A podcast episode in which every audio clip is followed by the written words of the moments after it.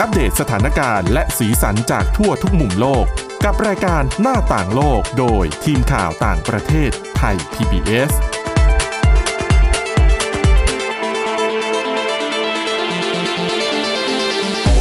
สวัสดีค่ะต้อนรับคุณผู้ฟังเข้าสู่รายการหน้าต่างโลกนะคะมาอัปเดตสถานการณ์แล้วก็สีสันจากทั่วทุกมุมโลกกับทีมข่าวต่างประเทศไทย PBS ค่ะวันนี้กับคุณอาทิตย์สุมนเรืองรัตน์สุนทรแล้วก็ดิฉันทิพย์ตะวันธีรนัยพงค์ค่ะสวัสดีค่ะสวัสดีค่ะประเด็นเรื่องของสิ่งแวดล้อมอ่ะต้องพูดจริงๆนะคือสัปดาห์ในช่วงนับย้อนไป1สัปดาห์เนี่ยมีภัยพิบัติเกิดขึ้นเยอะมากนะใช่ค่ะแล้วเป็นแบบแรงมากด้วยอ่ะผู้เสียชีวิตเป็นหลายพันคนนะคะค่ะไม่ว่าจะเป็นเรื่องของแผ่นดินไหวไม่ว่าจะเป็นเรื่องของน้ำท่วมก่อนหน้านี้ก็มีเหมือนกันนะคือไม่ว่าจะเป็นไฟป่าเอ่ยภัยแล้งเอ่ยหิมะตกหนักหนาวจัดเย็นจัดโอ้โหคือถ้ามองไปปีนี้นะดิฉันว่าเนี่ยมันเยอะจริงๆอ่ะภัยพิบัติอ่ะไหนจะเป็นปีที่ร้อนที่สุดด้วยนะในหลายพื้นที่ที่ทำสถิติเลยใช่ค่ะแล้วเลยคือพอสถานการณ์มันเป็นแบบนี้ทั่วโลกในหลายพื้นที่ด้วยไม่ใช่แค่ประเทศที่มีความเสี่ยงนะประเทศที่แบบเป็นประเทศร่ำรวยที่เมื่อก่อนเนี่ยอาจจะไม่ค่อยเจอปัญหาเรื่องของสิ่งแวดล้อมภัยธรรมชาติเท่าไหร่ก็เจอดังนั้นเนี่ยก็ทำให้หลายคนหันมาจริงจังกับเรื่องคือโดยเฉพาะรัฐบาลแต่ละประเทศด้วยนะคะหามาจริงจังกับเรื่องของนโยบายด้านสิ่งแวดล้อมในเรื่องของการแก้ปัญหาโลกร้อนมีความพยายามเยอะมากขึ้นแต่ปรากฏว่าเมื่อปีที่แล้วจริงๆตัวเลขนักปกป้องสิ่งแวดล้อมกลับเสียชีวิตเยอะเหมือนกันนะใช่ค่ะซึ่งนะคะมีรายงานจาก Global Witness นะคะเป็นองค์กร NGO ระดับโลกที่เขาทำงานด้านทรัพยากรธรรมชาติและสิ่งแวดล้อมเขาก็ออกมาเปิดเผยนะคะว่าปีที่แล้วนะคะลาตินอเมริกาเนี่ยถือเป็นภูมิภาคที่เรียกว่าอันตรายที่สุดสำหรับนักปกป้องสิ่งแวดล้อมนะคะเพราะว่าปีที่แล้วนะคะมีนักปกป้องสิ่งแวดล้อมนะคะเสียชีวิตทั่วโลกนะคะอย่างน้อย177คนและในจำนวนนี้ค่ะส่วนใหญ่ก็คือ1 ใน 5เกิดขึ้นที่ป่าแอมะซอนนะคะคือช่วงที่ผ่านมานี่แอมะซอนถูกทำลายไปเยอะเหมือนกันนะจากนโยบายของรัฐบาลชุดเก่าของบราซิลด้วยนะจาร์ โบโซนาโรที่เหมือนกับพยายามที่จะสนับสนุนกระตุ้นเศรษฐกิจให้ไปถางแผ้วถางป่าค่ะนะคะส่วนประเทศที่เรียกว่ามีผู้เสียชีวิตมากที่สุดค่ะก็คือโคลอมเบียค่ะนะคะแล้วก็ตามมาด้วยบราซิล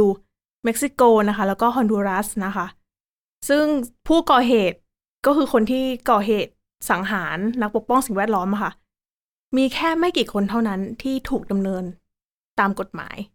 ก็คือมีแค่ไม่กี่คนที่ถูกลงโทษนั่นเองนะคะซึ่งในโคลอมเบียนะคะที่บอกว่ามากที่สุดเนี่ยก็คือมีนักปกป้องสิ่งแวดล้อมนะคะถูกสังหารในโคลอมเบียไป60คนด้วยกันจาก170กว่าคนทั่วโลกเนี่ยนะเรียกว่าเป็น1ใน3ของทั้งหมดก็คือเกิดขึ้นในโคลอมเบียนะคะแล้วนักปกป้องสิ่งแวดล้อมที่เขาพูดถึงอะค่ะก็คือมีทั้งนักเคลื่อนไหวแล้วก็รวมถึงกลุ่มชนพื้นเมืองด้วยนะคะแล้วก็รวมถึงเกษตรกรที่ทำแบบมีพื้นที่เล็กๆทำในพื้นที่อะค่ะด้วยนะคะซึ่งคนกลุ่มนี้นี่แหละที่ตกเป็นเป้าเป็นนายทุนมะดิฉันว่าใช่นะนะคะเพราะว่าก็มีคนเข้าไปหาผลประโยชน์ในป่าแล้วคนกลุ่มนี้เขาก็อาจจะไปขัดแย้งกันในเรื่องของแย่งผลประโยชน์กันนะคะแล้วชนพื้นเมือง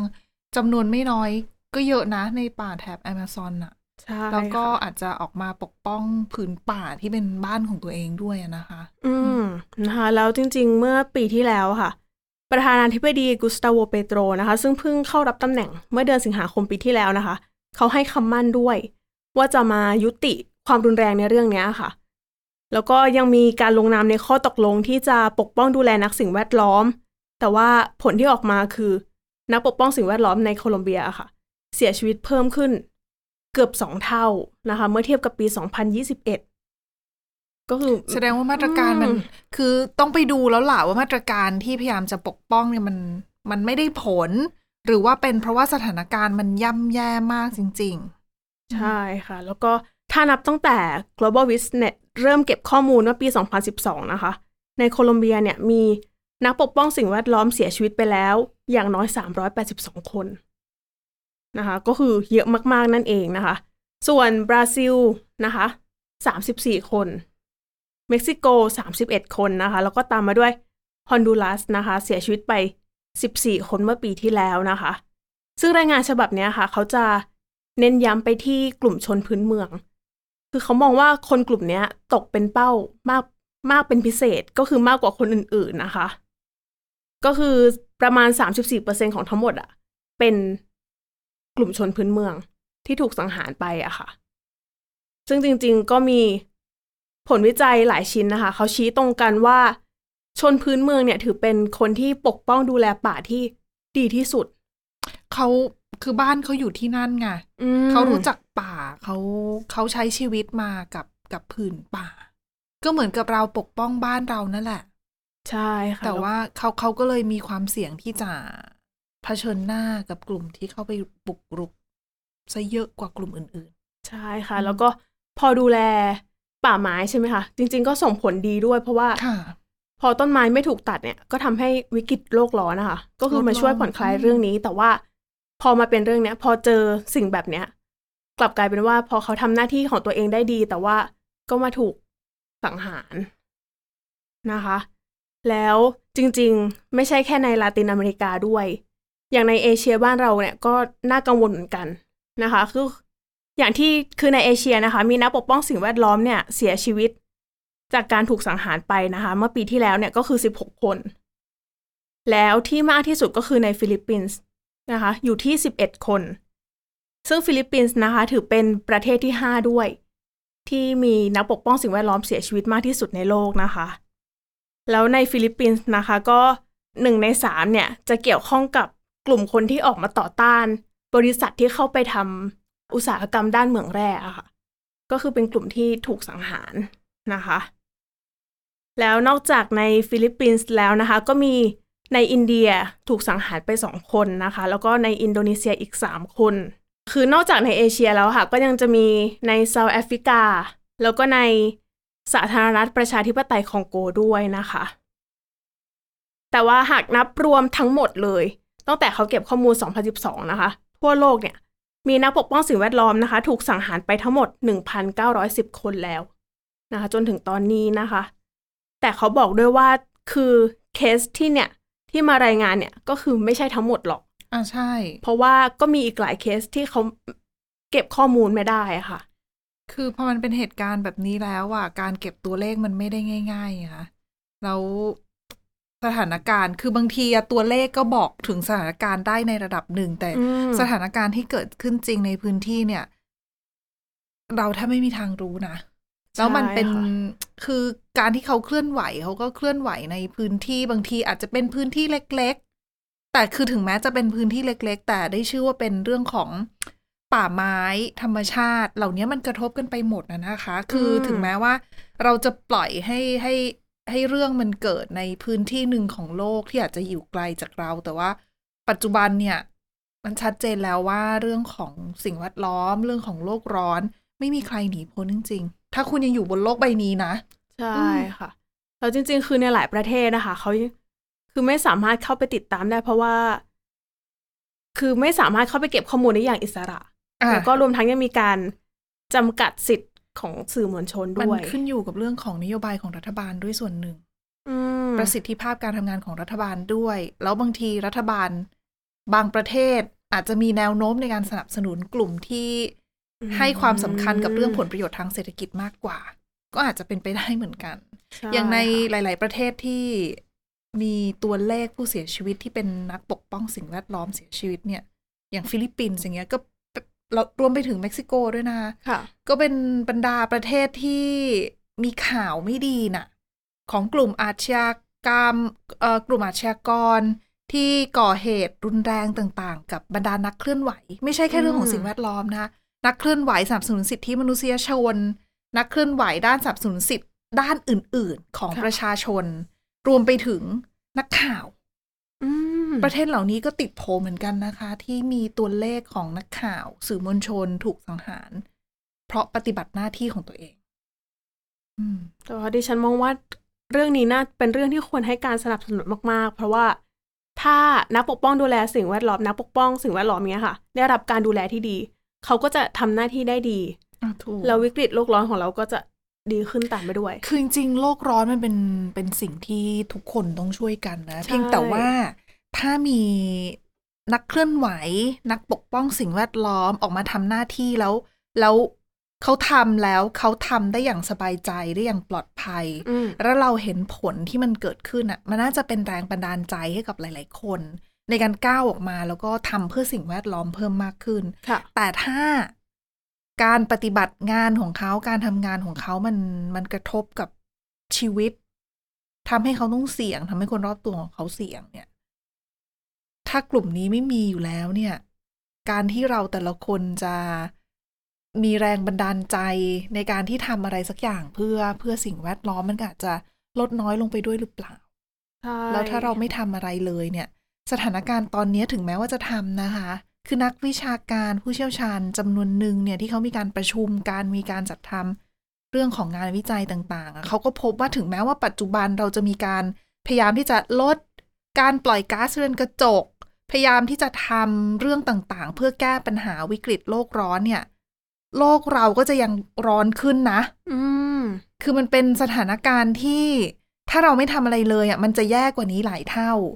และถึงเราทำมันก็ยังแย่ลงอยู่เพียงแต่มันจะชะลอลงเท่านั้นเองดังนั้นเนี่ยนะถ้าไม่เริ่มตอนนี้ก็ไม่รู้จะเริ่มตอนไหนแล้วนะคะเพราะว่านับย้อนไป10ปีอ่ะสถานการณ์มันไม่แรงขนาดนี้จริงๆค่ะแล้วปีนี้ดิฉันว่าเห็นได้ชัดมากๆอย่างภัยพิบัติในหลายประเทศที่ทวีความรุนแรงมากขึ้นนะอย่างน้ำท่วมเนี่ยก็โอ้โหหนักเลยใช่คือบางคนบอกว่าอย่างแผ่นดินไหวค่ะเหตุแผ่นดินไหวอย่างโมร็อกโกหรือว่าหลายๆที่อย่างเงี้ยค่ะคือเขาบอกว่าคือมีนักวิเคราะห์เป็นบรรดาผู้เชี่ยวชาญนะคะด้านสิ่งแวดล้อมมันก็มองว่าเราพูดไม่ได้ชัดเจนไม่มีงานวิจัยชิ้นไหนที่ชี้ชัดได้ว่ามีความเชื่อมโยงระหว่างเหตุแผ่นดินไหวกับเรื่องของโลกร้อนนะคือปัจจุบันยังไม่มีนะคะรายงานที่ชี้ถึงความเชื่อมโยงแต่มันก็มีบางทฤษฎีค่ะที่บรรดาผู้เชี่ยวชาญเนี่ยเขามองว่าเอ๊ะมันจะมีความเกี่ยวข้องไหมในลักษณะที่ว่าการเกิดแผ่นดินไหวคือการที่แผ่นเปลือกโลกมาชนกันถูกไหมคะค่ะดังนั้นเนี่ยเขาเลยมองว่าเอ๊ะการที่โลกร้อนน้ำแข็งขั้วโลกละลายกระแสน้ำในมหาสมุทรเปลี่ยนไปมันจะส่งผลต่อการที่ทำให้การเคลื่อนไหวเคลื่อนตัวของแผ่นเปลือกโลกเนี่ยมันเปลี่ยนแปลงไปด้วยหรือเปล่าแล้วถ้ามันเปลี่ยนแปลงไปมันส่งผลกระทบต่อแผ่นดินไหวหรือเปล่าที่เกิดมากขึ้นหรือเปล่าย้ำนะคะคุณผู้ฟังคือปัจจุบันยังไม่มีรายงานที่ชี้ชัดว่ามีความเชื่อมโยงกันเพียงแต่มันเป็นหนึ่งในทฤษฎีที่เขาอยากจะพิสูจน์อยากจะตรวจสอบ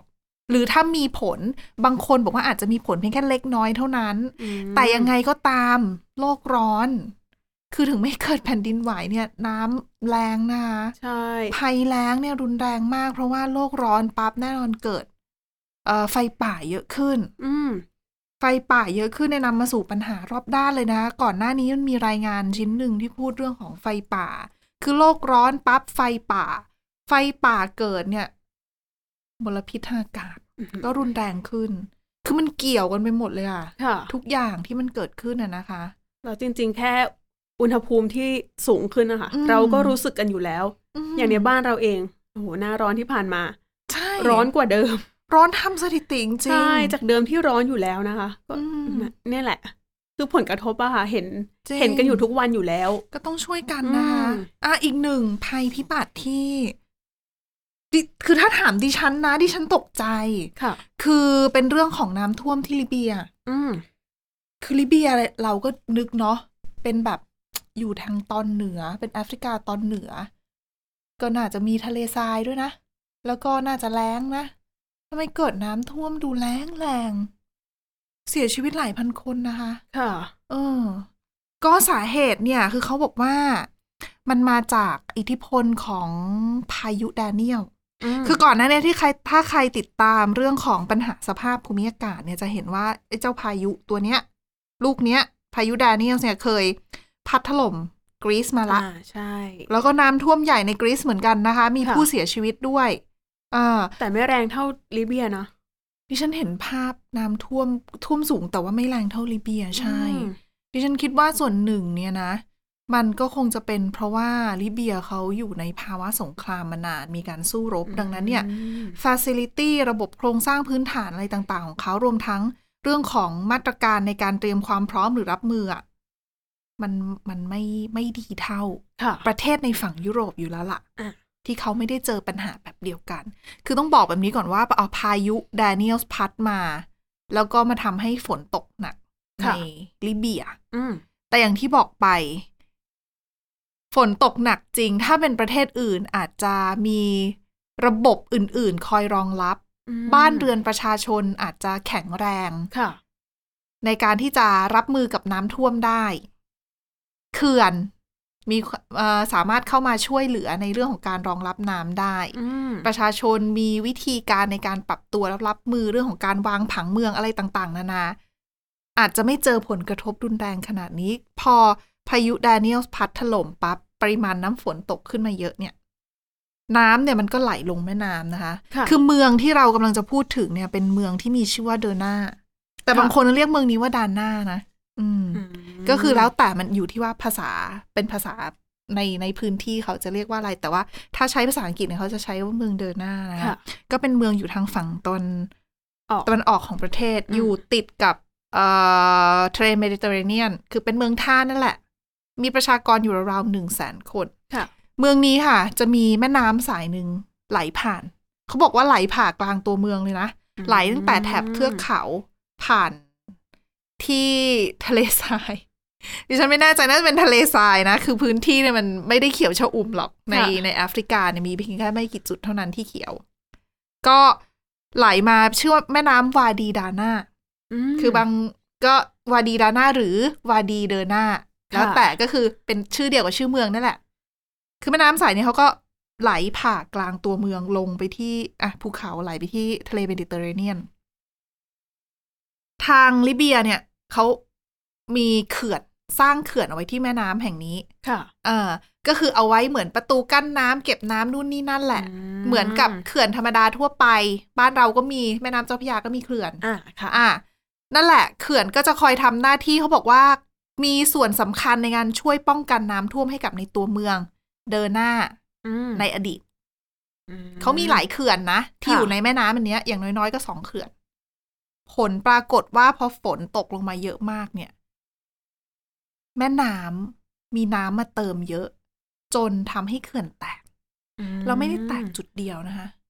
แตกถึง2เขื่อนดังนั้นเนี่ยปริมาณน้ำมันก็เลยไหลบ่าแล้วไหลบ่าผ่านเข้าไปผ่ากลางตัวเมืองแล้วมันมีอยู่เขื่อนหนึ่งที่แตกเนี่ยแล้วเขาบอกว่าอยู่ใกล้กับตัวเมืองค่อนข้างมาก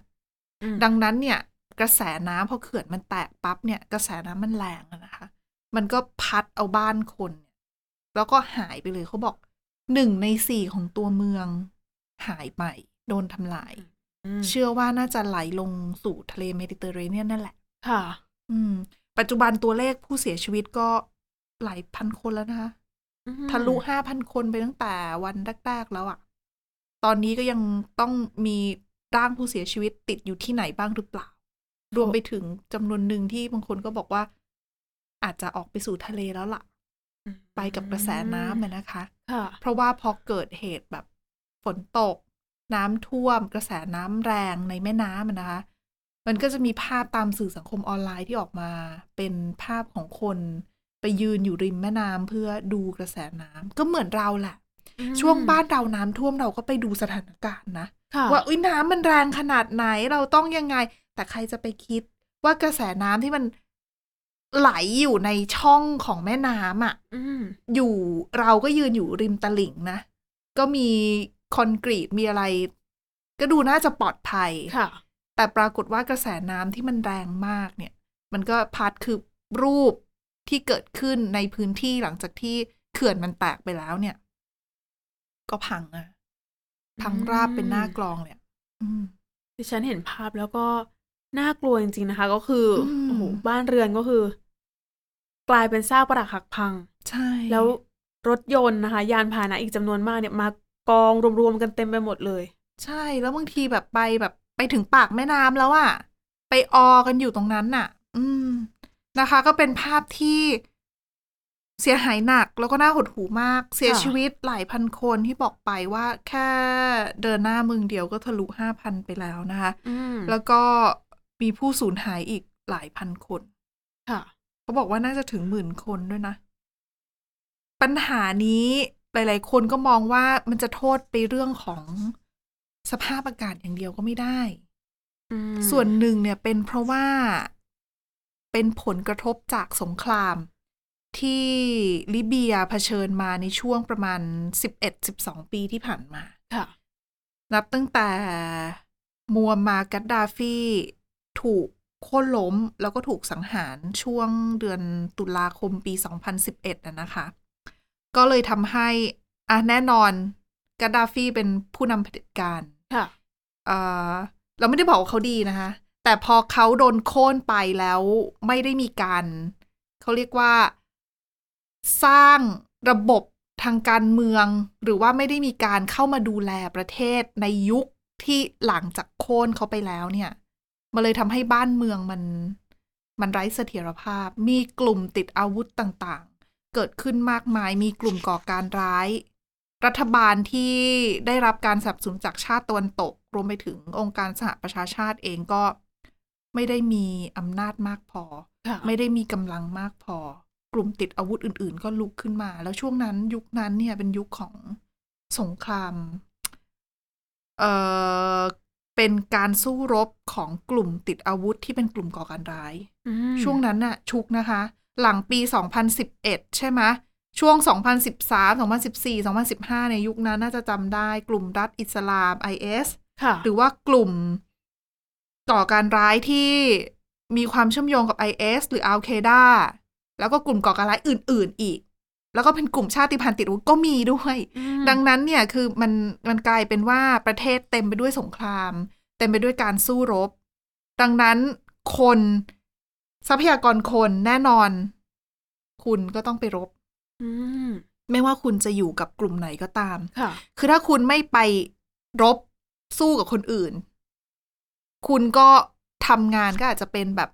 ยังไงอะทำธุรกิจแต่ก็แก๊กๆอ่ะไม่ได้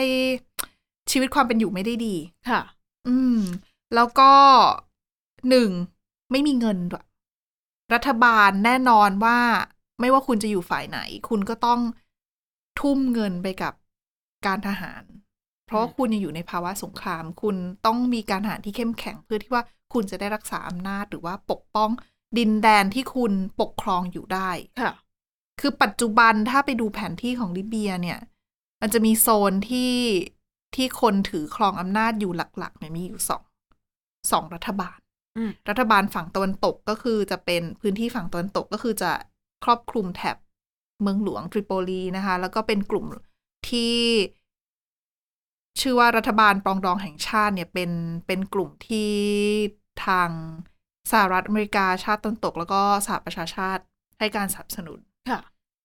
ส่วนอีกกลุ่มก็คือเป็นกลุ่มรัฐบาลที่ดูแลพื้นที่ฝั่งตะวันออกของประเทศก็คือเป็นจุดที่เกิดน้ำท่วมนี่แหละภัยพิบัติครั้งนี้นี่แหละจะกินพื้นที่เยอะกว่าก็จะเป็นกลุ่มของที่นำโดยนายพลคาลิฟาฮัฟตาร์ซึ่งก็คือเป็นกลุ่มนายทหารระดับสูงนั่นแหละที่รวบรวมคนมาแล้วก็ลุกฮือขึ้นมาหลังจากในช่วงที่กัดดาฟีถูกโค่นไปแล้วนะคะซึ่งเขาขึ้นมาเนี่ยก็คือมาปราบปรามบรรดากลุ่มก่อการร้ายที่อยู่ในพื้นที่ทางตะวันออกนั่นแหละแล้วก็จนจัดการไปได้แล้วก็ควบคุมอยู่ดูแลอยู่แม้ว่าจะมีความพยายามในการจับมือกันของของฝั่งตะวันตกแล้วก็ฝั่งตะวันออกเนี่ยแต่ว่ามันก็ยังไม่เป็นเอกภาพขนาดนั้นแต่ว่าในภัยพิบัติครั้งนี้ก็ฝั่งตะวันตกก็ส่งความช่วยเหลือมาฝั่งตะวันออกด้วยนะใช่ค่ะก็คือเขาก็ประกาศความช่วยเหลือแหละแล้วทางฝั่งตะวันออกเองก็บอกว่าพร้อมที่จะรับความช่วยเหลือทุกทางนะคะเพราะว่าสถานการณ์ที่มันเกิดขึ้นเนี่ยเขาดูแลเองไม่ไหวจริงๆแต่ว่าก็ไม่รู้ว่าในการให้ความช่วยเหลือแบบนี้ในท้ายที่สุดมันจะนำไปสู่ความร่วมมือที่เยอะมากขึ้นคือปัจจุบันตอนนี้ทั้งสองฝ่ายมีการ ลงนามร่วมกันตกลงร่วมกันในเรื่องของการจะเขาเรียกว่าอะไรสร้างรัฐบาลที่อยู่ร่วมกันได้อะค่ะแต่ว่าคือการที่เขาจะมาร่วมมือกันเนี่ยก็เลยทำให้สถานการณ์ความรุนแรงความขัดแย้งในลิเบียช่วงเนี้ยมันซาๆแผ่วๆลงไปแต่ว่าก็ยังไม่ได้มีอะไรเป็นรูปธรรมนะในเรื่องของการจัดการความขัดแย้งในลิเบียเองภัยพิบัติในครั้งนี้ทำให้สองฝ่ายเนี่ยมาช่วยเหลือกันแต่ก็ไม่รู้ว่าการช่วยเหลือกันนี้จะในท้ายที่สุดนำไปสู่ความปรองดองที่มากขึ้นหรือว่าจะทำให้ขัดแย้งกันอะไรในเรื่องของผลประโยชน์หรือเปล่า มันก็น่าคิดเหมือนกันก็ต้องติดตามต่อนะใช่สถานการณ์ก็น่าจะอีกนานนะคะแล้วเขาก็ประเมินว่าความเสียหายขนาดนี้เนี่ยใช้เวลานานมากและใช้เงินเยอะมากนะในการที่จะมาฟื้นฟูบูรณะอันนี้ยังไม่นับรวมนะคะว่าถ้าสถานการณ์อันนี้คือดิฉันมองว่าถ้าเสถียรภาพในพื้นที่ฝั่งตะวันออกของลิเบียเองเนี่ยระส่ำระสายอันเป็นผลสืบเนื่องมาจากภัยพิบัติเนี่ยมันอาจจะทำให้เกิดกลุ่มติดอาวุธบางกลุ่มเข้ามาอาศัยประโยชน์ในช่วงนี้หรือเปล่ามาแผ่ขยายอิทธิพลช่วงนี้หรือเปล่าก็ไม่รู้ไงเพราะปัจจุบันเนี่ยถึงแม้ว่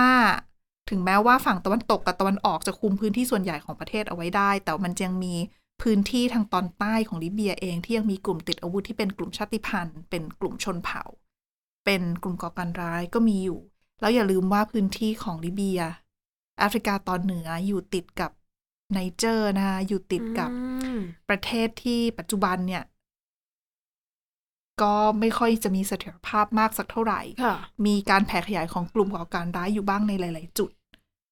น่าสนใจจริงๆว่าสถานการณ์ความมั่นคงในลิเบียเองเนี่ยหลังจากนี้จะเป็นยังไงแล้วมันจะกระทบกับเรื่องของภาพรวมความมั่นคงของแอฟริกาด้วยหรือเปล่าต้องติดตามชมกันถ้ามีอะไรใหญ่ๆแน่นอนหน้าต่างโลกเอามาฝากกันอยู่แล้วนะคะและนี่คือทั้งหมดของรายการหน้าต่างโลกวันนี้คุณผู้ฟังสามารถติดตามฟังรายการได้ที่ www.thaipbspodcast.com หรือว่าฟังผ่านพอดแคสต์ได้ทุกช่องทางค้นหาคำว่าหน้าต่างโลกคราวนี้พวกเราและทีมงานลาไปก่อนนะคะสวัสดีค่ะสวัสดีค่ะ Thai PBS Podcast View the world via the voice